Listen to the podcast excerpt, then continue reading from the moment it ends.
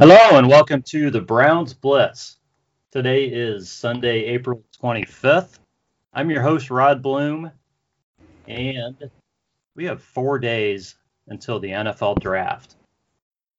I'm kind of excited. Uh, you know, this is usually a big day for the Browns, but my guest today, uh, I think it's probably a bigger day for him every year.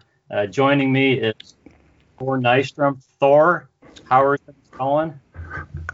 Things are going well, Rod. It's it's good to be with you. It's a very busy time of the year, but uh, certainly the best time of the year. So I'm I'm not complaining. Yeah, I, I, appreciate you taking the time. I know you're you're pretty well booked solid this time of year, so I really appreciate it. Um, let, us get your let's get your information out there right off the bat. Um, people can find, I think, pretty much all your stuff on, on your uh, on your Twitter account. That's at ThorKU, and you are you're with NBC Sports Edge, the lead college football and draft analyst. You do some stuff for Rotoworld too, right? Well, so NBC Sports Edge is what Rotoworld used to be. They just changed the name basically. Okay, I got you. Okay. okay. And anybody who's not following you and checking your stuff out, and you know, I, I sound like a fanboy here, but I love your writing and I just want to get that out. I think I said the same thing last, you know, last year. Um, you know, some guys, some guys uh, write about draft prospects, and and it's kind of like reading like a a uh, you know like a, a, manual for a car. You know, this guy is fast and he tackles well and blah blah blah, and you're like you're like a color commentator when you talk about guys, and it's entertaining. It's it's good fun reading too. So I just, you know, I, I like the I like the style that you're writing. I really appreciate that. Uh, it means a lot. Um, the the writing of it is, you know, it's an aspect of it that uh, I guess I should say I, I agree with you. You know, I'll, I'll, you know, in terms of a lot of uh, draft writing, I, don't want to I don't want to trash you or my industry, but uh, like, but yes, you know, the we're not naming any names. Yeah. We're not going to name names, but the, the the scouting reports where it's like it's that extremely dry. Um, you're sort of the, the I, I think I've even made this joke on Twitter, but it's like you know, it's like guys that are essentially trying to do like a a 20 minute Ernie Adams dialogue, you know, like the, the you know, or, or Moneyball for for those people that are, are more acquainted with with the with the movie Moneyball, like when the scouts are, you know, it's like the the really yeah. gritty tobacco laced, you know, sort of uh, scout language, and I, yeah. I just think yeah, the, it, it becomes dry. Number one, especially if you read a bunch of one guy's things, because typically they don't uh, change up the language with that. Um, you know, it, it, it's dry and it's it's written in such a way that I feel that it it it disqualifies a part of the audience. Um, so, so, so though, you know, that's to that. And then, you know, the, the other thing I'd say is like, um, I, I like telling stories, you know, and, um, you know, in the the little capsules, you know, sometimes you have the space for it. Sometimes you have, sometimes I take the space. You know, if if I want to tell a story, and sometimes I'm able to, um, you know, to to do something, you know, specifically just with the the player story. You know, just, um, mm-hmm. stretch it out a little bit, and then sometimes I. Um, just because I, I find myself wanting to write about it, like um, uh, I go a, a, different direction. For instance, in my uh, my safety rankings this year, uh, Jamar uh, Johnson from Indiana uh, is a really interesting kid, and I felt that um, Jamar Johnson's essentially that his rise and his, um, you know, in, in, in the draft community and everything like that, and his rise as a player, it eerily echoed the rise of the school that he came from, Indiana. Um, and he he was sort of um, was was sort of a synecdoche for the you know Indiana's uh, program rise as a whole. You know, sort of yeah. representative of the whole story. Where uh, Jamar Johnson was this this overlooked three star recruit uh, from Florida. He was like yeah. an athletic, you know, at, at sort of a guy. But anyway, uh, Tom Allen, that's that's all he.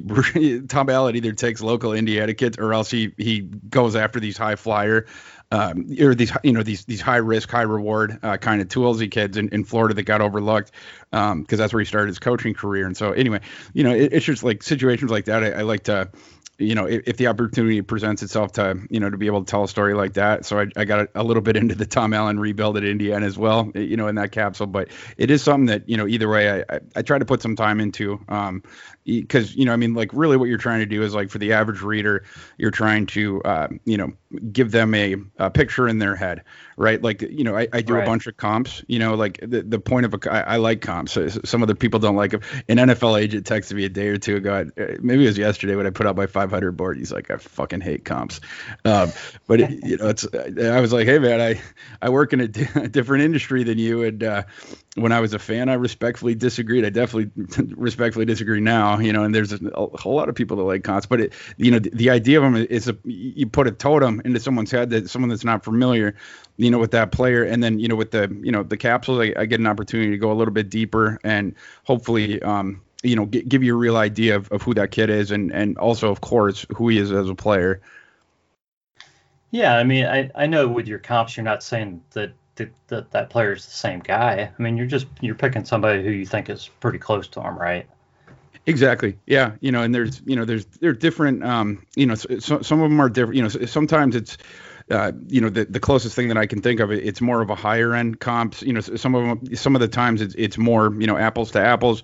Um, sometimes it's, you know, you're going more uh, athletic trait based in conjunction with a projection of like, this is how I see this guy's career going. Like, i.e., like, you know, beneath like 250, you know, like on a on a board, like mm-hmm. basically all of those guys, no one else in the industry has comps on ex- except for me.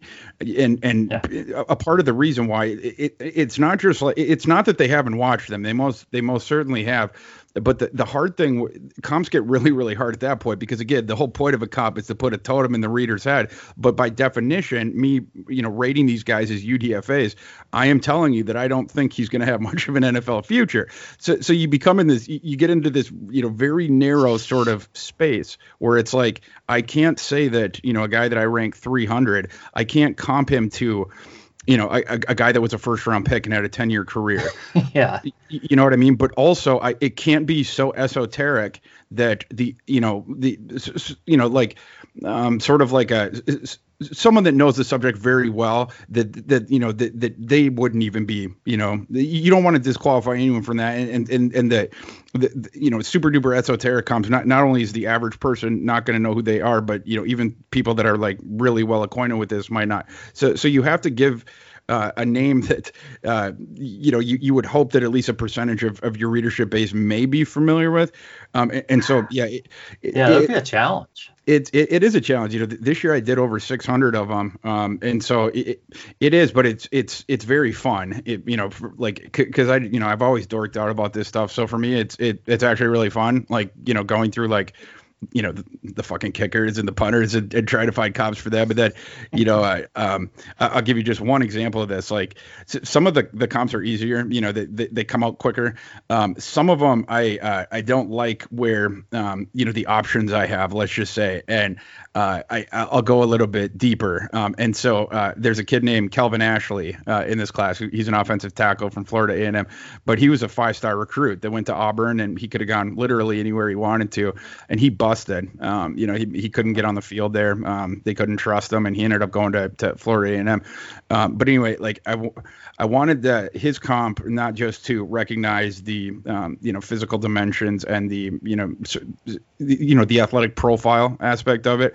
Um, I, I also wanted it to um, you know, nod at the fact that he was this ballyhooed kid that had busted. You know, you know, again, like um, yeah. totem, a, a totem in, in someone's mind. Now, there's not many people I think that are, you know, that that will see the name that I comped to, you know, and and what, you know, as far as that, but there are some that will. I, I comped them to a kid named Kent Perkins. I ended up comping him to that. I, I called a buddy uh, who used to be a GA for a FCS program, and has a bunch of he's he's like goes even deeper than college football than me. Like he I mean like truly obsessive about it and he has all these connections and you know the coaching industry whatever. And anyway, I ended up having a 30 to 30 minute to an hour call with him going through Google trying to find the the, the most perfect comp for Calvin Ashley that was a five star offensive tackle bust of the past decade. And we settled on Kent Perkins, who was a five star bust from Texas, and he got a cup of coffee in the NFL, which qualified him. I, you know, I think for, you know, as far as yeah. this goes to, to provide that. So anyway, it, it's fun. It, it's fun. It, it is, uh, you know, cool. Yeah, anyway. So how was, uh, was this year more challenging for you with the with COVID and the opt outs and guys playing less games, or was it just uh, was it just working with the information you had and kind of just like any other any other season? Uh, definitely both. The the um, I mean, you know, at the end of the day, you do just work with the information that you have. But the, you know, the the aspect of it that that's tougher, it's like um, the, the, more information, the more quantifiable data that you have on a, a prospect, the, the clearer your you know your vision is going to be of him, right? Um, but it's yeah. like you know th- this class we have by far the least uh, last season of college tape of any draft class before it. I mean, you know, not even close, right? And the yeah. the prospects last season of college tape is the most important piece of data that they give to the NFL, and so having by far the the least of the the most important uh, data, uh, it has this sort of effect like when you're evaluating these kids of like whereas before you get a clear vision when when you when you see a kid for 40 games and you know you, you have all the data on them and some of these kids in this class it's like being at the the eye doctor when they're they're toggling the different lenses on you you know and to, you know wh- mm-hmm. which one looks clear and and some of these guys in this class are they're blurry not for me but for everyone right even for NFL right. teams again because of the the less information um, and so what that does is to set a draft board by definition you have to be presenting a sort of clarity about i mean it's sort of your final assessment of where this kid is no matter how little information like trey lance I, I, got him six overall or something like that. He's the most historically inexperienced uh, first round quarterback that, that is, will ever exist. You know he only had 17 fcs starts in his entire career. Um, but like y- you know you have to go off the information that you have and then you have to to get to that clarity you have to make that projection, right? That you know, or guess, you know, is it is it, but you know, calculated, you know, uh, well reasoned, you know, uh, projection, um, and and so there's more of that going on in this class than there ever has before. Again, because of the dearth of that that last season, and so it it definitely made things more interesting. Let's just say that. Yeah. So how how do you rate this class as far as uh, you know overall compared to other classes, um, strengths, weaknesses? You know, is, is this a is this a strong draft class? Is it strong at certain positions? Um, you know, how many rounds deep you think this is for, you know, potential starters in the NFL? What's your overall thought on this class? Yeah, I, I don't see this class as particularly deep, you know, and like I, I wouldn't describe it that way in, in conjunction with other classes. The, but the way that I think of it is, it, this class is extremely top heavy, especially in offensive firepower and you know that's why when you look at mocks, you don't see the first defender off the board until you know nine or ten or, or whatever, um, mm-hmm. because we got you know we got several high caliber quarterback prospects, and then you have sort of three just like um, you know guys that not only stand on top of their position, but they would if you went back uh, a couple years, you know, in the offensive position, Penei Sewell, Kyle Pitts, uh, Ja'Marr Chase, and so just a lot of artillery there. Um, and you know, just going through the positions, like you know, offensive tackle, I think is solid through the the second round. Um, so, so, that's pretty good position. The, the, receivers, we got the three-headed monster at the top. Um, it, mm-hmm. Through, I mean, it, this is another good receiving class. It, you know, last year there was a lot of hyperbole about that one. You know, best receiver. You know, and, and we'll end up seeing where that receiver class ends. But this one is very close to that. It, you know, it's similar in that you have the the three-headed monster, and then the second tier is pretty strong too. And it, you know, it, it's strong in my opinion, you know, until the UDFA's, I, I think there's going to be a couple UDFA receivers that sign this year that um, are, are going to make an impact in the NFL, but you know, probably a small handful of them. So you know, that's another good one too. I, I think where it's weaker is um, some of the interior positions. That the interior offensive line class, depending on how many tackles you shove into it, um, it it's just okay. You know, it's, it's just an okay class. The interior defensive line class is a bad class. Um, you know, you only have one uh, sort of tier one guy, and he, he's lower than you know what that guy would typically be, the number one DL guy uh, in Barmore. And then you know, yeah. there, in my opinion, there's a drop off after Barmore, and then there's, I mean, like the tiers drop really quick in that one. I, this is not a good year to you know to go after that. It's not not great in the edge either. Um, it's okay if you want to, you know, uh, throw a dart on a project. There, there's a lot of athletes in the edge class, but uh, not a ton of uh, proven college production. Um, and you know, and then j- just going back, like you know, cornerback, I, I think it, it's a solid class. Um, safeties is another sort of grab bag one. You know, uh, there's yeah. going to be one or two stars out of that safety class, but you're going to have to decide of those top six, seven guys what you know who you think it's going to be. So I, I, top heavy class, but not the the deepest would be my one sentence summation. Okay, I get. I'm going to kind of tie two things together here. I get a, a question from a um, uh, Matthew Lubeck, and uh, that's at Matthew Lubeck, and uh, his question is, and it kind of goes with what you're just talking about. Um, should the Browns consider moving up? Who would they? Um, who who would the player be that they would move up for? And he's talking about in the 20, you know, at 26. And while we're talking about that, I kind of just want to talk in general Brown's strategy and kind of tie it to what you were just talking about the strength of this class and the fact that the Browns are in a a win a win now uh, environment situation to where in my opinion they're they're looking for they're look they're looking for two things. They're looking for maybe a couple guys who can contribute this season. But we know that most draft picks you know they're they're not going to come in especially if you're picking guys second third fourth round and you have a good roster. These guys are probably not going to contribute a lot until you know down the road so what what do you think the Browns should do, will do, based on this draft class and and the, and the capital that they have? Yeah, I don't think there's any reason to trade up in their in their spot, um, and I don't think there's any impetus to outside of one very specific scenario, which is that either. Um, and, but the, the, the most likely scenario of this would be um, a Micah Parsons drop. If Micah Parsons starts to uh, drop down the board, and you very well could, because um, off ball, off ball linebacker, first of all, obviously is a somewhat devalued position, and second off, Micah Parsons has off field uh, concerns, you know, from from hazing incidents earlier on in his, his, college career, which people can you know read about if they want to. Uh, but for those reasons, it's possible that Parsons could fall a little bit down. He ain't gonna fall to 26. No way. But um, mm-hmm. he, he's a guy who's like a, a, top. I mean, he'd be a top six, top seven talent in this class. Were it not for that, you know, just in the vacuum of, uh, you know, ability. Um, and so if he falls, you know, starts falling like into the mid teens. Um, or maybe even you know late teens, depending on what happens. Like I think that would be 20, yeah, somewhere exactly 20 the the, yeah. the one scenario because then you don't have to like pony up pony up. It, it, it's a you know it's one of those unexpected things where you could strike. Outside of that i wouldn't do it. Um you know uh, uh you know i assume that parsons and owusu koramoah are going to be gone at that point. If i'm the browns i'm looking for front seven help on on defense. You mm-hmm. can just sit back there on whether it's barmore that falls because barmore might get there. Uh, actually i did a lot, live mock yesterday with a, a guy named ray garvin um, on the Pat Mayo show, and Christian Barmore got to the the Browns in, in what we were doing.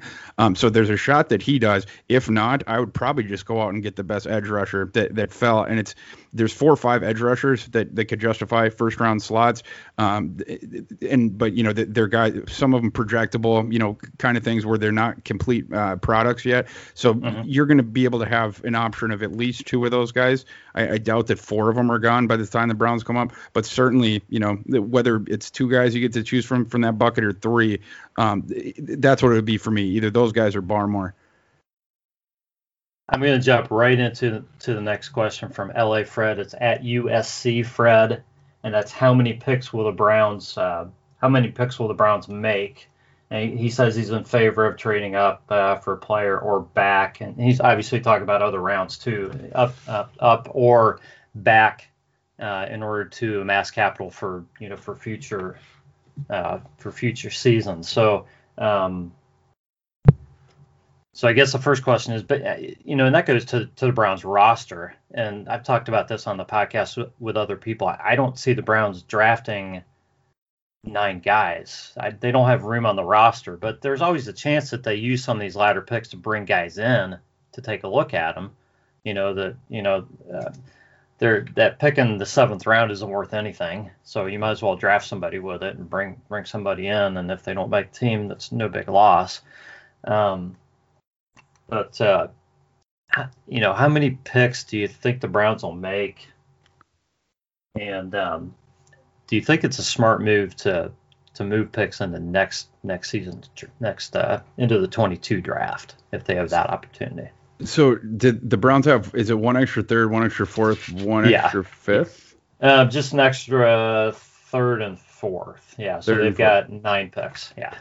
Yeah. Um, yeah, I you know I could I could definitely see uh, an argument for either um, you know using one of them uh, for a small trade up, you know like like we were discussing before, one or two of them, or Um, the, the the thing that I like about uh, the the late round picks, I would even try to accrue them because they are you know sort of just the the you know the low value sort of uh, trade currency.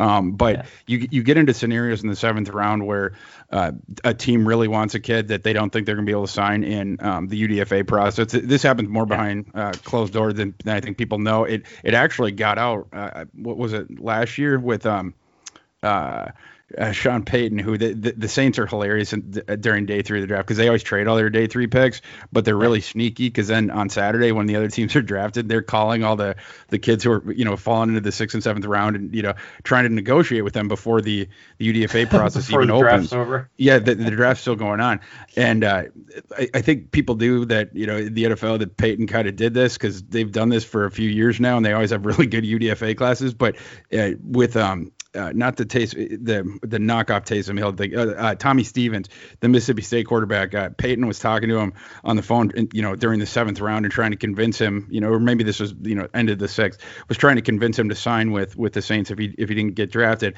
And Tommy Stevens told him, um, if that happens, I'm going to sign with the Panthers because I, I don't know, they, uh, you know, they pitched him well or something like that. And Tommy Stevens had made up his mind. And uh, Sean Payton was like, no, side with us. Like, I, you know, I'm the guy that did Taysom Hill. You're just like Taysom. Like, come here, I'll make you into Taysom. And Stevens was basically like, no. And so Sean Payton got off the phone and traded a sixth rounder next year to whatever team was on the clock. Um, you know, for their late seventh round pick in order to take Tommy Stevens. He, you know, and then he told reporters afterwards, like, I, I, you know, I, I was done asking, and it, but he also just admitted to uh, to breaking the NFL rule for the negotiation. But, but anyway, uh, th- this happens is, is is the whole point that I'm, you know, I'm I'm trying to make. So, um, you know, like the as far as the Browns go with with that stuff, you, you know, you do have a smaller amount of roster needs. I I, I do agree with that, and so, um, you know, if, if you can get into a situation like that where you you know you can trade uh, a seventh for a future future sixth, you know, a, a sixth for a future fifth. Usually those opportunities are there, or you know, in in the, the case of uh, Poning picks up uh, to come up. But the the Browns are in a good spot, you know, with, with the excess amount of picks and and the low amount of uh, roster holes for sure. Yeah, I think uh, you know, reading some of your uh, some of the uh, the stuff you have out and some of the stuff you've co-written and that. Um, some of it was done before the the Clowney and the, the Richardson moves. You know, signing Clowney and cutting Richardson, but you know that changes things a little bit, but I, I, think most people already felt that the Browns were going to look at addressing the front seven in some way, you know, either in the first round or the second round, and that um, you know that one, you know, either the first round or the second round would be would be a guy on the line, and that the other pick would probably be a corner. Um, that that was the that's kind of the general consensus, I think. Not not from everybody. But um, do you think do you think those two moves um, really change a whole lot for the Browns? I mean, there, I think there's talk about. Uh, uh, I mean, there, has been questions asked about, you know, can Clowney play inside in this? I think the Browns have some flexibility, and they've got some other guys on the roster, so I think there's still some room for some other things to maybe move around a little bit. I don't think they're really pigeonholed into having to draft you know, necessarily a defensive end or, you know, an edge guy or a defensive tackle necessarily. For, for sure, yeah, and I, I should just say, um, thank you for uh, reminding me of that. I you know, during my comments, I, I forgot about the the Clowney edition, um, which yeah. obviously mitigates the, the the need for you know an edge rushing defensive end, if if nothing else. Um, yeah, you know, yeah. Anyway, definitely well, less I, than yeah. Yeah, I don't I, think they I, have just forgot to, about that one. Yeah, but you know, um, Clowney and Takk McKinley are both on one-year deals. So I think I think if the right edge guy is there, I could still see the Browns drafting the right edge guy. Yeah, you know, in, in terms of you know per, perhaps the the need is you know no longer a you know one of the the top needs that would require you know a first or even second day pick, but you know in that situation you're you're the Browns probably want to use one of the, those picks in day three uh, for a developmental edge. And you know, I was talking like at the top of the class, there's the projectable kids. You know, as, as far as like you know, some Ron is there, and certainly there is uh, lower on too. Um, there's going to be a couple kids, uh, you know, sort of the projectable kids that haven't played as many games, but have you know solid athletic profile that you could um, throw a dart on there. And I mean, what a situation for the kid coming in where you're uh, you get to learn from Myles Garrett and uh, Jadeveon Clowney. I mean, like two guys that ostensibly this prospect grew up idolizing. You know, he might have posters of those two guys in his dorm room or whatever. So it, that would be a cool situation for a kid. It's sort of like a you know a, a poor man's Trey Lance uh, with a in the quarterback situation where you know he's got to sit behind someone for a year, and th- that would be the kind of uh, edge guy that I you know if, if, I was the Browns, you know, it'd be more of a, a, a mid round, you know, fifth round kind of a, a thing, and we're going we're throwing the dart on upside.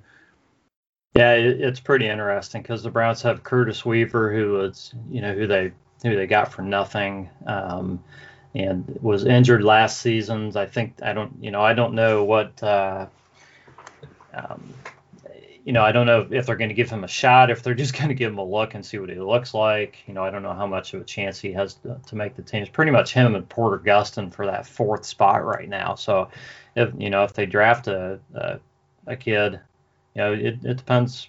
You know, it depends. Uh, we don't know how many linebackers are going to carry and all that stuff. So, uh, very interesting to see what they're going to do there.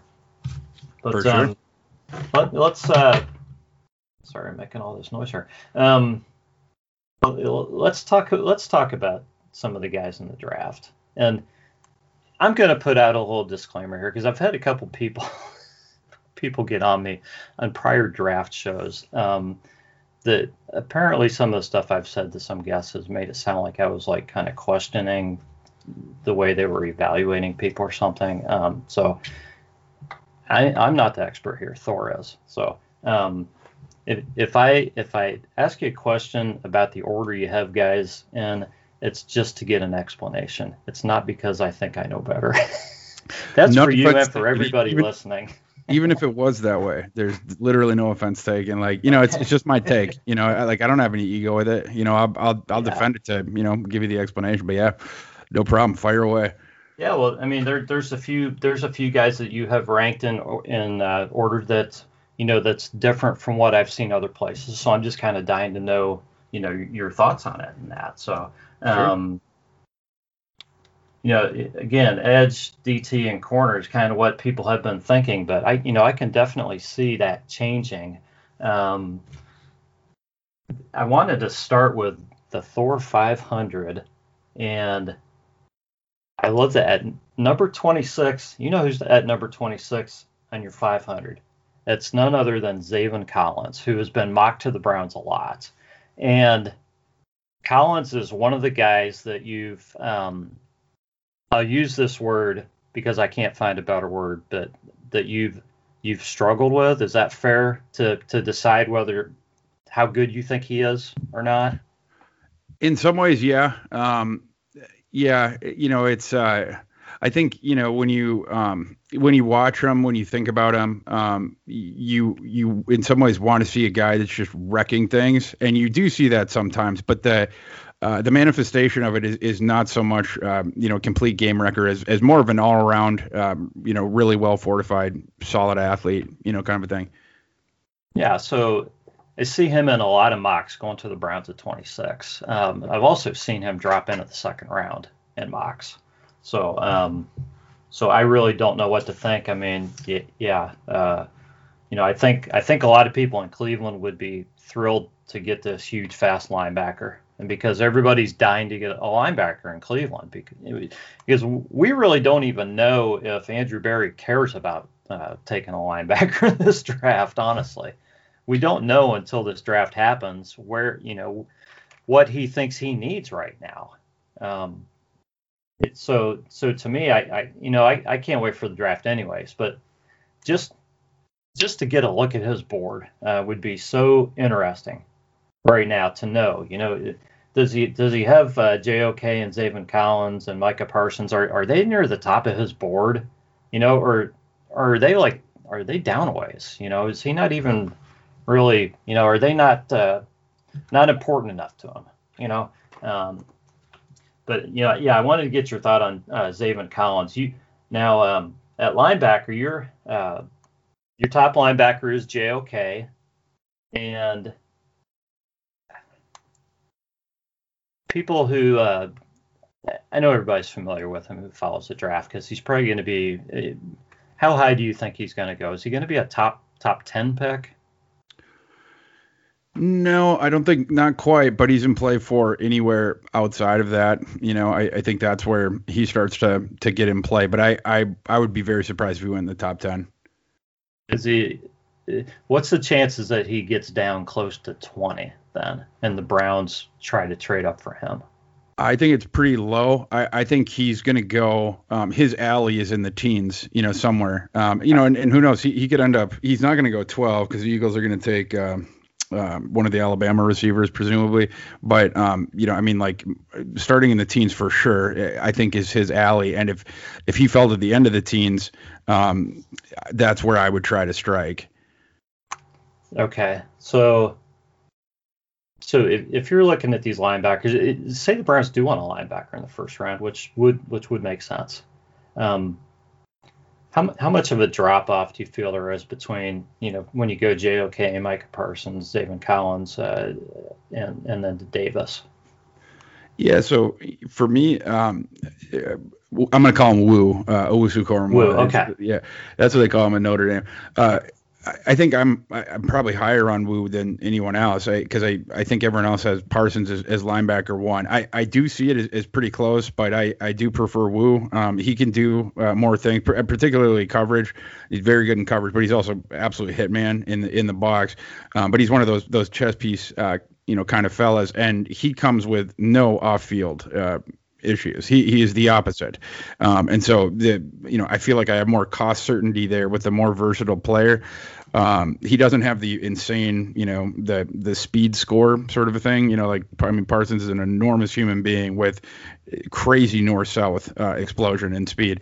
Um, but you know, again, with with Wu, it's it's he can do he can do it all. Um, and there's there's no off field stuff. He's actually going to help our our locker room. So, but you know, those two guys close. You know, tier one kind of a thing. And then you know, that's where where there's a drop off, of course. Um, and then you know, going down to like, you know, Zaven. We we, we talked about Zaven. Uh, Jamin Davis is right there um, with him, like right right in the same range. You know, he's his evaluation reminded me a bit of, of Willie Gay uh, from the season before. Uh, you know, a kid coming out of the SEC that um, limited snaps that we had seen him, but a crazy athlete um, who had flashed, um, in, you know, numerous things, but um, had shown that the athleticism um, translated to coverage chops. And so he reminds me a lot. He's basically Willie Gay without the you know, without the uh, the, the, off field stuff. Exactly. He yeah. like Jamin Davis, as far as I know, never punched a quarterback, his quarterback during a game, you know, or whatever, uh, you know, whatever it was with, with Willie Gay. I forget the kid he punched out of Mississippi State. Yeah, I don't remember. I know he did something like that. Yeah, he, he had a lot of things. But yeah, and then Jabril Cox is, is a kid that I like a lot. Um, for, for, for me, he's a no doubt uh, second rounder and like you know middle of the second round or so. You know, um, again, it's it, it's a you have a very very good athlete um, who is really good in coverage. Uh, Jabril Cox, you know, outside of Wu, might be the best coverage linebacker in in this class. Um, and the other thing I like about him is um, you know, th- this is unlike Jamin Davis, but again, you know, that uh, circumstances were sort of out of his control w- with this stuff. He did dominate in 2020, but uh, with Jabril Cox, it was he dominated over four years. Um, three of them was in the FCS with North Dakota State, the best uh, FCS program in the nation, and then last season, I assume because he knew he was going to be going pro and he wanted to, you know, assuage the, you know, people the the talking point of oh he this was just in the FCS, so he went to LSU um, and he was fabulous again. Um, and so, you know, I, I, see him again as, you know, a top 45 type, top 50 type prospect. Yeah. So, um, where was I going to go next? Oh, um, let, let, let's talk about edge. Okay. Um, and I know, I know you said that, and I think, uh, I think most people agree with you. This, the edge class, there's not, uh, there's not a bunch of guys who who appear to be sure things or you know um, you know who look like they're going to come in and dominate right away or you know um, but you have you have Jaelan Phillips ahead of, of of Kwity Paye, which is which is unusual. Okay, most most everybody has Kwity Paye one, and then um, you know I don't know if they have Jaelan Phillips necessarily second or not. Um, I, I would say most of them probably have Jaelan Phillips two, and then you know um, Ojulari's up there at two or three, and some of these other guys are are up there. Um, with uh, I want to know, um, and I know there I know there's very positive things about Jaelan Phillips, but with with the concussions and that, um, explain your your rationale for why you have him at one. And I know the guy I know the guy's good. Yeah, so um, I think what you're looking at is Eric Froton's um, his because Eric Froton did our our IDL and our Edge uh, capsules this year, and he had Jaelan Phillips one. Um, I have Kwity Paye one. I have them very. Oh, okay. Okay. Yeah, I, looked at the wrong article then. Yeah, yes, right. and that was a part of our, you know, our, our series or whatever. But he took, uh, you know, the trenches this year on, on the defensive side. But yeah, um, if, if you take like, so my, um, I put the position ones out. Like, I, I just have Paye like barely above uh, Phillips. Like for me, they're they're extremely close. And in fact, if Phillips did not have the the, the concussions that you were talking about, he would be my one. It, it's just a thing where I I, you know, I, I took him back a, a, few notches because of that. Um, because it's it's actually a legit. It, it's a it's not something to laugh at. It's a legitimate concern. He he had yeah. a, concussion, you know, earlier in his career, and then he had a scooter accident when he was at UCLA. He was a you know top five overall recruit, and you know ever you know so, so what happened at UCLA at that point was their their doctors medically medically disqualified him. so Jaelan Phil, Phillips actually retired from football like a couple years ago, and then he yeah. changed his mind. He transferred to Miami, and this this past year in particular, you, you saw um, the reason, know, what the recruiting analysts were seeing in him. You know, it's just, you know, like it's it's like a body built from God for an edge rusher, and then high high octane athleticism, and he's also very clever. You know, he, he's a long kid that lo- uses length well, but he's also got, um, you know, the counter moves and, and and and everything like that. Like he's he's got tricks in his bag for no matter what happens. Um, and, and so he's a kid where if, if I knew that uh, the concussion issues were not going to crop up the rest of his career, and you know he played, you know, he was fine, you know, at, at Miami. Um, if I knew that he was going to be fine going forward, uh, he would be my my edge one. But just because of um, you know that thing, I, I put him just ever so slightly behind Kwity Paye. Yeah. So we've talked about the Browns' situation at edge, and you know, I I don't know what they're going to do, but if the right guys are at 26. Who could that be? Which of these guys that that is sitting there at 26 is too much for the Browns to pass on? Um, I'm assuming that the Paye and maybe Phillips, they, they both might be gone. I, I would think for sure one of them is going to be gone by 26, if not both. Yeah, if, if, either of those guys are there, I, I submit that card immediately. I those guys should not be there at, at 26. The, in Ojulari, um, he's four for me of the edge guys, but you know, looking at mock drafts, it, it looks like people think he's not going to be available either. Um, so that that one's kind of iffy. Um, Jayson Oweh and Gregory Rousseau, though, um, there's a decent shot that you know both of them are there. You know, certainly there's a hundred percent chance that at least at least one of them would be. Um, and those are guys where you know they have differing uh, sort of like always more of like the the D- Danielle Hunter uh, kind of evaluation, where it's like, man, this this kid's got a crazy body, he's got long arms, and he's a freak athlete and everything like that. But you mm-hmm. know, like with with Hunter coming out of LSU, it's like, where were the sacks? You know, where where was the production? You know, and so th- that was the only reason that he fell and it's pretty similar with Oweh. You know, it's it's you know extremely similar where it's like where was the production, right? Um, but you know, in, in, terms of the ceiling, he's he's about as high as anyone in, in this edge class. And then with Rousseau, it, it's sort of the opposite way, um, where it's he had one dominant year at Miami. He opted out in 2020. That that dominant year, it was his first you know first year starting, of course, and he'd been a high school wide receiver and safety. You know, but he's he just so happens to be 6'7", 266 now. Um, you know, as an athletic kid, obviously, but you know that was his first year playing edge rusher, and you know, again, that the production was there, but um, some of it he got um, he, he got lucky, you know, essentially where you know his teammate Phillips, you know, or whatever was like he, he would get guys rushed into him, where you know he could just oh, sort yeah. of gobble gobble up the sack. Um, some guys have the opposite issue, you know, where they, they consistently get penetration, but on their reps that you know for whatever reason they just don't get the quarterback down. Rousseau that season had a very high percentage of sacks for like the, his pressure rate against. Um, and so like you know there's that thing, but you know I mean like it was a guy that had a f ton of sacks in his one year starting at you know a high level, and he's a skyscraper that can bend, which is you know pretty rare. you know he's he's he's a good you know he's a 77 percentile athlete overall, but like for those really tall guys out there, that's the one thing you're concerned about is like a stiffness that that will allow like you know the high end uh, athletes that, you know in, in, the NFL at tackle just to shut them down you know as a matter of course, Be, you know because they just can't you know even if they they could get a step. They're they're not gonna be able to you know fold the edge there, you know, crease it like origami or whatever. Uh, but, but this kid he he doesn't have that problem. Um, you're just gonna have to teach him a lot of things because he's so raw. But I, I think you know both those guys wouldn't be out of uh, place late first round. Is is Rousseau a guy that if he put more weight on would could play inside or no? Do you see him as just a strictly an edge guy?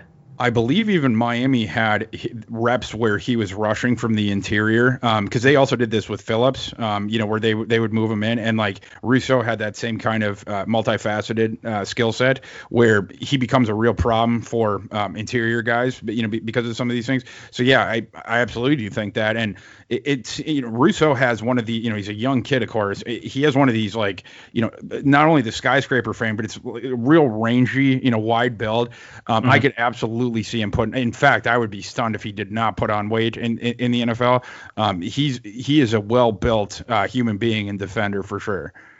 Nice, nice. So let, let's move on to, to corner because I think if uh, if the Browns don't go in linebacker, I think the I think the guesstimate would be that they they would go corner. And I know they've got some corners, but you can never have too many corners. And uh, with this corner class, man, if one of these guys is there at, at 26, I mean, if the right guy's there for them, um, the name the name I, the name that's in a lot of mocks is Greg Newsome. So why don't you give me kind of your your top four or five guys just to make sure that that your list is the same as the one I have in front of me, and tell me who you think might be there at 26 or at, at uh, yeah 26 for the Browns. Yeah, so yeah, um, my so Surtain for me is, is clearly uh, cornerback one, um, and then you know Jaycee Horn is clearly uh, cornerback two. I think those two have analogous ceilings. Um, but Surtain is he is you know a finished product already. Um, there's essentially no risk with him. What's like I have him as the top defender in the class. Um, whereas with Jaycee Horn, there there are a few issues that he needs to work on uh, to get to that level, um, and then keep going. So, um, but those are the top two guys clearly. Um, and then uh, Caleb Farley is who I have three. Um, and mostly because of back issues. Um, you know, like yeah yeah, it, he he's an, like in terms of upside, actually, he probably surpasses the other two. Like he's he's ridiculous. You know, like, you know, we were talking before, like earlier about uh, you know how I like to sometimes I you know I'll get into the stories in, in the capsules, and Farley's was it was too good not to to tell because you know, early on in his college career, he should have been a receiver. He was going to be a receiver. He he had signed there as a three-star athlete, and he showed up early. He was an early enrollee, and he just blew Justin Fuente away. You know, Justin Fuente, the offensive coach, and so they in spring ball they made him a receiver, and he cooked hmm. the uh, veteran cornerback that like the five-year starting you know cornerback Brandon Facyson, if anyone remembers that name. Uh, Farley just destroyed him in, in, that spring game to the point where it wasn't just getting torched. He torched him a couple times, but he also got two P uh, defensive pass interference calls on, on face out too. Like he, he, was, you know, just a nightmare for him. Um, and and Farley was going to start at receiver, and then he tore his ACL the, the August before that that true freshman season. And when he came back, uh, there was like four young Virginia Tech receivers that had emerged by that point, and they had graduations in the defensive secondary. Part of the reason, by the way, that D- Divine Deablo, a safety in this class, that he is a safety as opposed to a receiver. He started at receiver as well for Virginia Tech, and he got moved to safety uh, the year before, and you know they had more needs back there at that point. And so anyway, the, Farley went there, and his first season, um, he had flashes, you know, like real flashes, but like you know, was, he also got burned a few times. But uh, context that, that some people didn't know at the time was he had suffered a, a back injury during a sort of a freak weightlifting thing, um, mm-hmm. you know, in in the season or sorry, in the months leading up to the season, and he he played through pain, you know, like a kid that that probably did not uh, want to lose a, a, second straight season out yeah. of the gate, and and so he played through that. You know, won the you know cornerback job. Is you know, right having picked up the position, um, and the ball skills were specifically the, the the thing that you you started to see right then with the athleticism. And then the next season, it all um, coalesced. You know, it was just absolutely dominant. Um, and then the, the the again the manifestation of the ball skills. He is he is like a it's like two receiver receive. You know, it's like this dueling Spider-Man gift when it's him against a receiver going up for a ball. You yeah. can't tell. You know, if, if the jerseys were you know they were both like white, you wouldn't be able to tell who the receiver was and who was the cornerback. That's the way that he plays the ball. Um, it, it, you know, again, it's just going back to his, you know, playing receiver. Um, you know, like the ball skills are, it's it's the exact same thing, and he's as big as those kids too. Six two, he's a shade over six two, 197, um, and he plays a little bit over 200 pounds as well. Um, he didn't play in 2020, so I, I think he, he might have lost a couple pounds before his measurements. But um, anyway, he, he's a big kid with just ridiculous athleticism um, and ball skills for days. He, he's a cornerback that that flips the field, um, and when he gets his hands on the ball, again, it, it, it, becomes a punt returner or wide receiver kind of a thing. He he's not picking the ball off just just to turn the tables. He he's trying to get into the end zone. Wow. So it so it's all going to depend on the team's risk tolerance with Caleb Farley. That you that's know, for sure. hundred percent. Yeah, and and to, to Newsome, right? You, you brought up Newsome. The yeah. reason that I have Newsome ranked lower than um, uh, Farley, it, uh, looking around, a, a, lot of people have now Newsome is is, is cornerback three on on a, on a heck of a lot of lists, and Farley is four. And you know, I think I think it's a judgment of you know their assessment of the risk factor. However, I I think that Newsome is just as risky as Farley. It's just that uh, Newsome's reasons for being risky are not related to health. Um, but my thing with Newsome is uh, Newsome he started for three seasons. His first two seasons he was thoroughly mediocre. Uh, 2018, 2019. He was you know at that if he you know the, if they'd held this draft right after the 2019 season, he would have been a seventh round pick, uh, maybe a, even a, a priority UDFA. Um, his his PFF grades in both of those seasons over full season, I believe, were under 60 flat. Uh, I think they were both in the high 50s, which is you know again thoroughly mediocre uh, type territory. Then in 2020, he it, it, he turned into Newsome Island. Um, he he allowed less than 100 uh, receiving yards all season. Um, teams didn't test him deep. Um, and, and, by the way, this was a part of the reason there was questions about his athleticism because Northwestern plays uh, zone. Uh, Newsome did get a few snaps at, at, at press uh, man coverage, but mm-hmm. not very many. And like I said, w- when he did, they didn't test him deep. And so, you know, you you know, he, he was generally in, in, in, in Northwestern zone, which, you know, again, we didn't get to see the side to side movement as much and, and, and certainly running uh, the sprints down the field. So going into his uh, his pro day, you know, th- there was questions about his athleticism. And, but by that point, because he'd had these six dominant dominant games during the 2020 season, he had moved up in the, the court of public opinion from basically a late seventh round type of a, a player um, to like 97th. Uh, if you looked at the Benjamin Robinson, he, has a website called uh, Grinding the Mocks, I think it's called. Um, but he takes all the, the mock draft data from the industry and then you know extrapolates where they they're on a board, and then you sort of look at it over months, and it, it's like a sort of like a stock ticker. Uh, well, right before uh, Newsome's uh, pro day workout in March, he, uh, you know, again he was close to 100 um, overall. Um, basically, that put him as as as a, a comp pick a, a, after the third round, and then mm-hmm. after his pro day workout he shot all the way up to uh, you know whatever he is now, uh, 25 or 22 maybe now. I I, I don't know, um, because he had a he had a great workout. Um, you know, and he he undertook all the tests. Some of the other top kids at corner they they ducked the agility drills. Uh, Newsome wanted to do them all and he did great. So you know he showed like I am I do have the deep speed. Um, I, I do have um, you know the agility. The the three cone the shuttle was great. The the jumps that he he showed some explosion there. And so like for some people I think you know it's like the 2020 season again he he just didn't allow receptions at all. And then in conjunction with that it's like oh my god you know we gotta we gotta we gotta put Newsome up. And, and of course I did too right like you know I mean like I, I see him as a, a late first rounder. But the reason that I, I see more risk than other people do is um, it, it, reminds me of the Zach Wilson situation at, at, quarterback. The reason that I, you know, I yeah. see him a little bit differently than other people. It's with, you know, in Zach Wilson's case, it was, you know, he was, you know, just average or slightly above average in, in 2019. Um, and then in, in, you know, against a, a, better schedule. And then in 2020, he was, you know, lit the world on fire, but uh, BYU played the number 89 uh, SP plus schedule. Um, UCF even had some defensive backs that opted out of the bowl game. So he, he got it was a procession of very easy opponents, and that's when he leveled up. That's when he became, you know, top two, top three overall prospect. And uh, but but if you parse his numbers by the opponents that he played, he always you know just shredded uh, shitty teams. You know, which is all he got in 2020. And when he mm. faced good teams throughout his career, he he played way down. Um, with Newsome. Um, it, it's it's not exactly that, but it, it's a very similar situation where again his first two seasons he was mediocre. Uh, his third season 2020 in only six games. First of all, he only faced one uh, NFL caliber receiver. That was David Bell in the Purdue game. Um, he uh, mm-hmm. Newsome played about 12 coverage snaps uh, against Ohio State in the Big Ten title game, and then got injured, and then he didn't play against Auburn in, in the bowl game. So he basically ducked any you know vestige of of an NFL receiver again outside of David Bell. And then the other thing is Northwestern, you know that that zone coverage thing. it's um, you know, in in his own system, when you have good players around you, it becomes the the rising tide that that raises all boats. Northwestern had a number three uh, pass defense last year, and it wasn't just because of Greg Newsome. The kid behind him, um, the safety, I'm I'm blanking on his name right now, but he he turned into he, he, we're going to be talking about him a lot, um, either in the next class or, or, the class after that. He was PFF's highest graded safety. He was also their, their highest graded uh, coverage safety. He picked off oh, six okay. balls in eight games. Just an absolute ball hawk behind him. And and yeah. one other p- point I'll make about this. Northwestern had a slot cornerback that no one's ever heard of. He's a low three-star redshirt freshman. No, nobody knows this kid's name.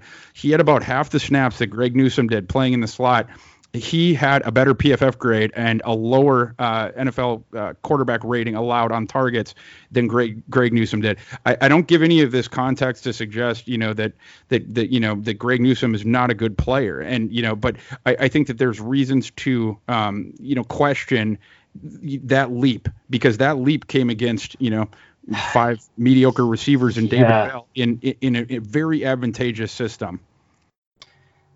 Yeah, so if he's sitting there at 26, you're kind of looking around and seeing what else is there too. Uh, do you think do you think 59 is a better spot for corner? Uh, you know, to take, uh, you know,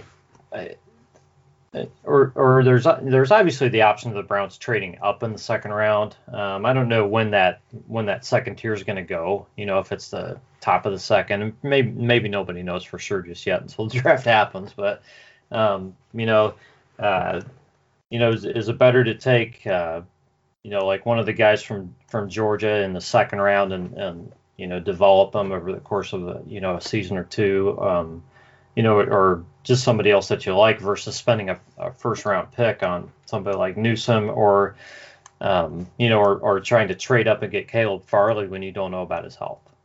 Yeah, so you know, for me, like you know, and I know what I said was pessimistic about uh, Newsome, but um, you know, I still see him as I think I have him uh, 23 overall. You know, it, it's just mm-hmm. you know I got him you know nine slots lower than uh, Farley or you know whatever it is, um, but still because of you know he, uh, Newsome has proven the athletic package, and you do have six dominant uh, you know games on film of, of him in 2020. Again, I gave you the context for those games, but that that does not change the fact that you could not get yards on on Greg Newsome last year.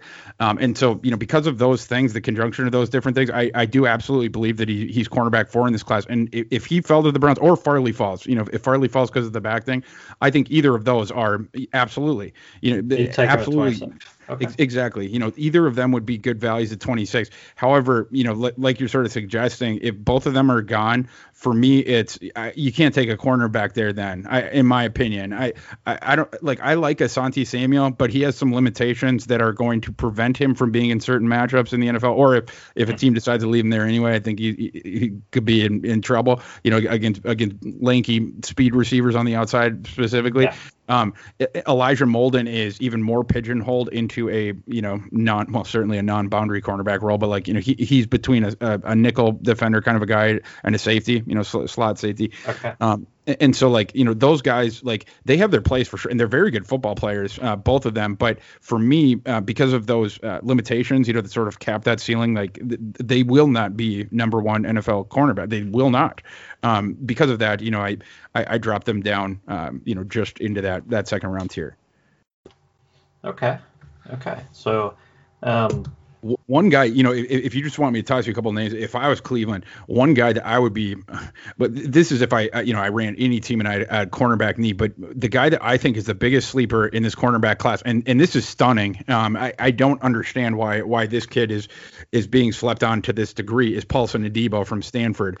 Uh, Paulson Adebo's 2019, uh, two, two, I'll say 2018 and 2019, two year sample. He can put that two years up against most guys in this class. Not everyone, Surtain certainly his, his you know two year peak is higher, uh, but there's you might get one or two other names maybe. Certainly Greg Newsome ain't one. He only had a six game run. Um. Adebo, so he was great you know in, in those two years, um, and then you know he opted out um, 2020 and he was down in uh, 2019. Like in 20, 2018 he was I just he came out of nowhere. You know, he's a redshirt freshman, just absolutely yeah. dominated. The, the, ball skills were crazy. Nobody's uh, talking about him at all.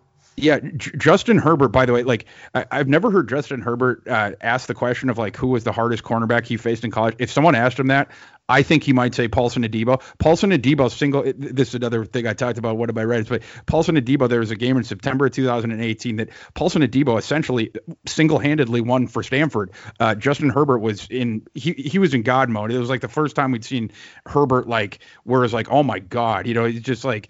Um, he went like 23 for 25, I think, in regulation, and one of the two incompletions, uh, Paulson Adebo broke up, and then in overtime, in one session of overtime, Paulson Adebo broke up three balls. Um, uh-huh. Yeah, just incredible. You know, against a quarterback again that was just absolutely in the zone that day.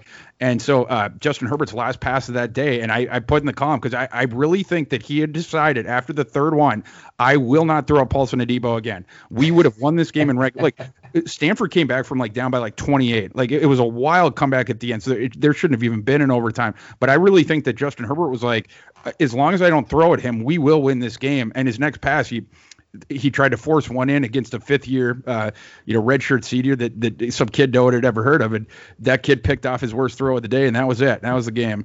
Um, and so. P- Paulson Adebo, it's it. You had flashes of, of, of, the high level dominance, but it was over two years. You know, a, a really good sample. And in 2018, the um, he like his ball production was just absolutely stupid. You know, in, in terms of the the balls defended, um, uh, interceptions, and then you know ret- return yardage back and, and stuff like that um, was just absolutely crazy. The one thing that people are concerned about him with is that season um, he was he had this riverboat gambler to him. You know, he was the new kid on the block, and uh-huh. he he jumped a lot of quarterbacks. You know, ju- jumped a lot of balls, um, and then took it the other way.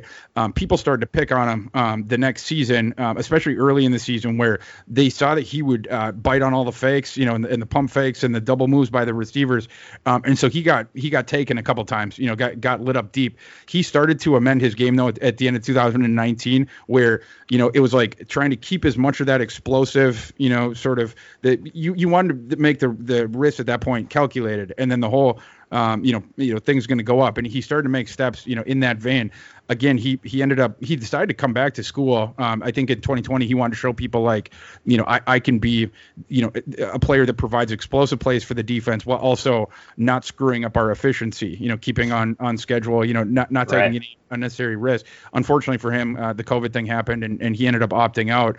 Um, and he just saw his you know, just saw himself fall beneath all of these these different cornerbacks um, but then he goes out at his, at his pro day, measures in at 6'1, 198, and size adjusted 95th percentile plus RAS. And wow. he did a full, you know, assortment of tests too. He's a burner. He moves well. It, everything explosive. The, the, the entire athletic package is there, and a prototypical uh, build for you know an outside corner in a, in a press man scheme. And the ball skills, you know, again are just south of, of Caleb Farley in this class. Um, nice. But people aren't talking about him. You know, like the, it seems like the indictment of him just came in those first few few games of 2019 and then he didn't play in 2020 and so people just oh whatever. But he is a very very high end talented uh, type cornerback and you're going to be able to get him at a huge discount on draft night. Wow that's great. Um, talking safety i know you said the the safety class you know it, it's kind of uh, what sporadic maybe? Um, Divine yeah. Deablo, you mentioned him earlier. Yeah. First of all, a really cool name. Yes. Um, second of all, man, the guy's got size and speed, and he's only been playing a position for what two, two or three seasons. Um, yeah, that's right. Yeah, because he came over from from receiver. God, is he going to be around like uh, maybe in the third or fourth round? You think, or or is somebody going to take him strictly because of his potential? You know, a little higher. Yeah, I I do think he will be available in the third round. I, I think he's um, he's in play to start going anywhere like towards the end of day three and then certainly into the, the start of, of day four. I feel like I'm higher on him than most. And on my big board, I have him like as a really high fourth round guy. I'm 108th on my board. The the fourth round starts at 106. Um, okay. But like you know, I, I, think maybe some others would see him more as like you know late fourth or early fifth. But I think that's sort of the the alley for him. Um, and you know, just your you know what you're saying about his his size and you know his athletic profile too. He, he tested as a sick athlete. It was 80th percentile plus. Um, yeah. He is essentially um, and this is scarily so, um, similar to Kam Chancellor. They went to the exact same school. They played in the exact same spot for the exact same defensive coordinator. It, it was a it was a different head coach. Uh, you know, Chancellor played played for Frank Beamer, and then uh, and that was actually the coach that uh, Divine Deablo um, that he committed to. Um, and then, but you know, then J- Justin Fuente went there, and he ended up you know honoring that commitment and, and going through with it. And you know, again, played the same role for Bud Foster, who who spanned both of, of, of those guys or whatever. And Deablo, 6'3", 226, very very similar to uh, Chancellor's dimensions. His wingspan is, is, very similar, the, the whole thing. Um, and he actually tests a, a little bit better uh, th- than Kam Chancellor. You know, Kam, and then it was funny, like, you know, I was just, you know, thinking about all this stuff. Like, you know, I looked up some Kam Chancellor um, uh, draft, you know, uh, scouting reports, you know, from from when he came out at, of yeah. Virginia Tech. And um, the joke I said in my column was um, these could be copy pasted in for Divine Deablo um, scouting report. It was the exact same wow. thing. You know, it's like you know, it's like this guy's you know the size of an you know extra you know small linebacker. You know, but he's got he's got crazy wingspan. Uh, you know, really good athleticism. Um, but you know, the coverage is an issue. We, we you know we, we're concerned that you know his his side to side he doesn't move as well there. We're concerned about him being exposed in coverage. Um, and then you know it, it, ended with you know he really ought to get he really ought to play in a cover three system uh, in the NFL. That that will play up his strengths and mitigate his you know his weaknesses. And uh, Kam Chancellor, he was one of those prospects lucky enough to hit a grand slam in, in terms of where he got drafted. It was the perfect yeah. situation. Divine Deablo, similarly, you know, because again, it's this guy whose his size is stuck between you know a safety and a linebacker, but he has those hybrid traits. You know, because he has linebacker trait. They played him in the box. You know, he, he can go the sideline to sideline. You know, and big wingspan. You know, tackling whatever.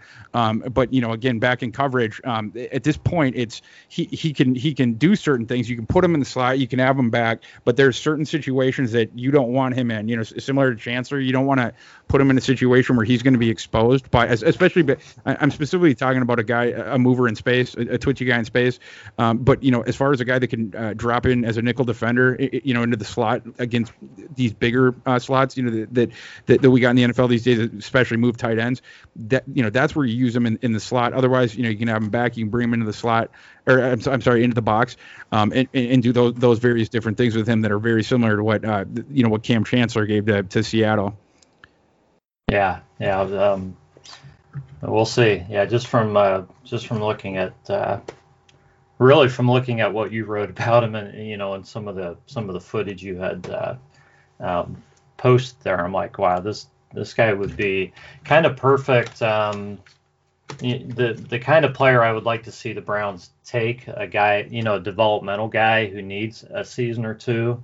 Um, so you know, it, just so happens to be a safety, but guys like that in any position would work. So um, yeah, you, have been you've been generous with your time. I, I got two more questions. Sure. And, uh, yeah. Um, uh, this is from my brother Jeff, who's who's uh, taken the uh, the evening off. He joins the podcast quite often. Um, he wanted to know about uh, the Browns. Uh, the Browns have uh, you know two interior linemen uh, the offensive line has been the strength, but uh, J.C. Tretter, Joel Bitonio, both um, both are signed through the next two seasons. But um, I think between the two of them, there's there's not a lot of guaranteed money, or, or um, you know, not not huge cap hits if the Browns part ways and so forth. So um, I guess it comes down to if you were looking at an interior lineman, uh, probably third or fourth round. You know, um, who do you like as far as a developmental guy? You know, somebody the Browns could take, be ready to step in for one of those two guys. You know, probably in in a season or two. So if it's back in the third or fourth round, you know, my assumption is, you know, Creed Humphrey's long off the board. Landon Dickerson probably long off the board. I assume Quinn Meinerz will be off the board by then. I, I would assume also that the the local kid Wyatt Davis can be off the board. Um, then it becomes like um, uh, I don't know if he would get there, but maybe in the third. Um, Aaron Banks uh, from Notre Dame is, is, a kid I like like a lot. Um, he for a guard, he his length is very good. He's a six five kid, uh, but he's also really well built, 325 pounds, and he's a kid. If you look, you know, going back several years, the reliability he gave Notre Dame. Um, he's good in both uh, pass protection and run blocking. Um, he just an extremely solid player that I know is going to be able to start from day one. I don't know if he has, you know, all pro, you know, ceiling. I don't know if he's going to be a perennial Pro Bowler, um, but he's a kid that I can trust right away because I've seen him do it, um, you know, in, in big time uh, matchups against future NFL players. Now for yeah. going back a couple years, he'd be one guy if he was there th- then you have some of these. Um, Trey Smith is going to be really interesting. The kid from Tennessee. He, he was a, a really high recruit in, in his class, um, and he had a um, an issue with his lungs like earlier on in his career, and he also had an issue with Tennessee trying to uh, play him at left tackle where he's clearly a guard, um, and so he had he had issues for one season there. But his last couple of seasons, you know, particularly this past season, um, he was very good. He's a very skilled guy. Uh, another big guard, 6'5", 321, um, and his RAS score was 99th percentile, 98th percentile, something like like that. Um, so uh, you know the, the athleticism that uh, you know drew the the recruit Knicks back in the day. Eh, obviously, it's it still stays there. And then a couple other dudes. Um, I don't know. Again, like I don't expect these guys to fall, but they're these guys both have wonky profiles, and it's hard to um, like I've seen people, you know, rank them. It, it, seems like split in my industry. Half half the people rank one of them at, at guard, one of them rank, you know, at tackle.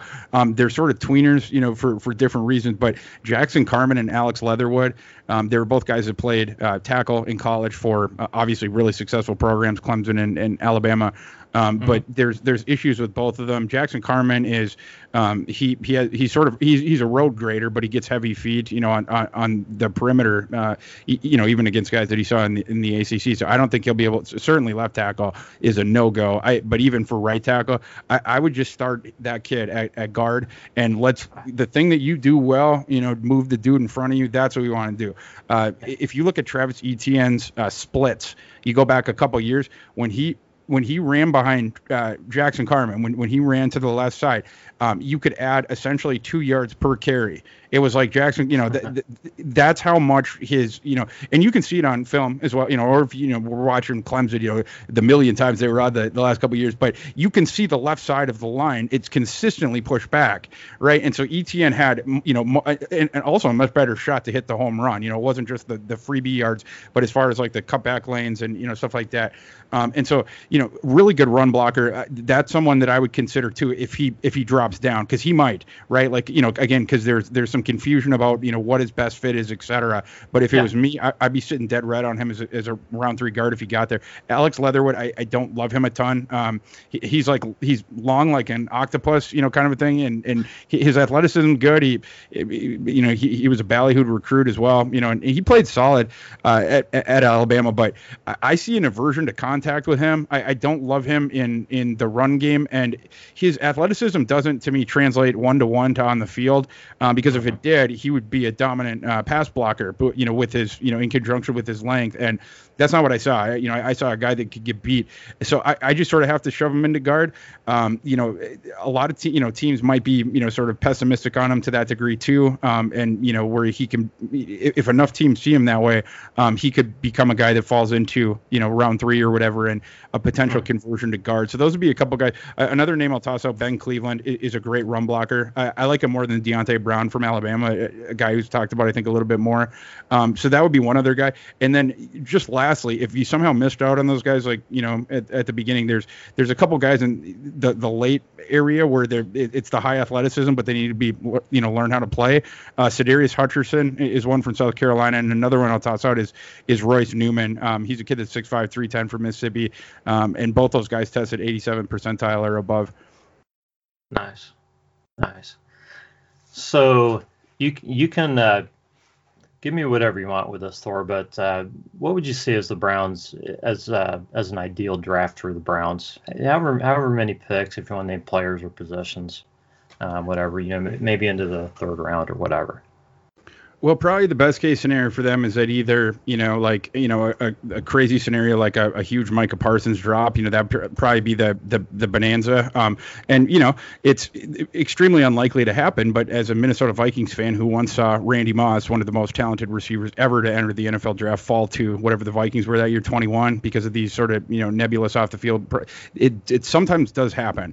Um, and so, you know, that'd probably be the, the bonanza scenario. Um, I think one of those four cornerbacks getting to you would, would, would be pretty close, you know, in in in the first round. Um, and then you know, again, like you know, for me, it, you have so few. This is the nice situation to get in once you've gotten to the point that the, the Browns have, where it's less of those acute needs, where you essentially have a gun to your head. Like you know, the first yeah. pick, you have to take this position. That, like that's sort of like the Vikings with offensive line. It's almost like they have, you know, and everyone knows like they have to take an offensive line. So so it's a you know, you get into a spot where you can start reaching, or you know, other teams can hop you because they they know exactly what you're going to take.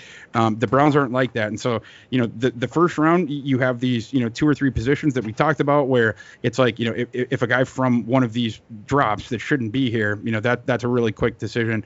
Um, uh-huh. so, so so that would be my you know my my first round thing, and then after that, I, I, would be going pretty close to BPA. You know, the, the Browns yeah. have a couple positions that you can take off of that where they, they really don't need anyone. But outside of that, you know, the, the other positions are fortified well enough that I again I don't think that you have to uh, reach for things necessarily. You can do more of a BPA thing, and that's you know a team like the Baltimore Ravens is what that's what they've always done, and it, it manifests so well because your your roster is always rock solid. Your it backups works. are always you know really good because you know they're they're guys you shouldn't have gotten. You develop them up, and you know I think the Browns are are entering that that stage with their roster where they can start to pick like that too.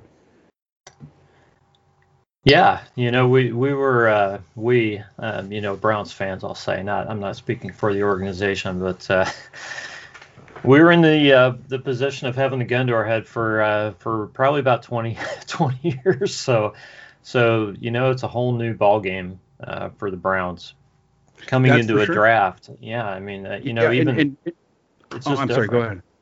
Well, I was just going to say it's just a different feeling. I'm not sure the fans are even, you know, ready for this. Um, you know, things to be this different to where you're not looking at, oh, you know, I mean, like, you know, I brought up Zaven Collins. A lot of people are in love with Zaven Collins at 26. Well, great if that's who you think we need, but they need to understand that there there are probably 10 other guys that if they get to 26 it'd be it'd be a great pick.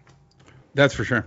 Yeah, and you know, again, you know, being in that spot, being able to, you know, we can audible to, you know, one of these, you know, your net is bigger, right? As opposed to it just being like it, has got to be, you know, like again with the Vikings, it's for them, it almost has to be the, the best tackler guard that gets here uh, that's what that's what we have to take. But the, the Brown don't have to yeah. do that, and especially you know when when you get a little bit later on um, in this class, you know I talked before about that.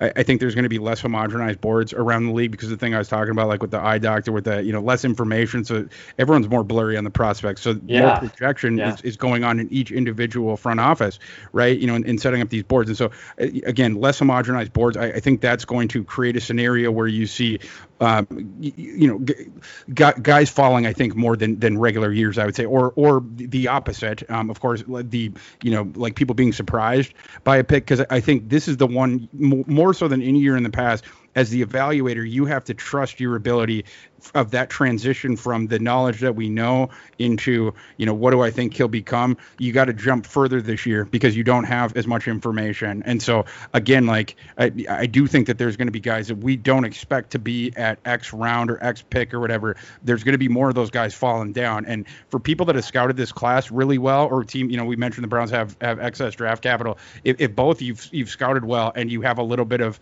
uh, maneuverability, and also you know again the Brown, going back to the Browns about you know the, not being locked in on specific positions, it puts you in a, a really good spot. Um, you might be able to pick off some some steals in this class later on. Yeah. So where are you going to be for the NFL draft?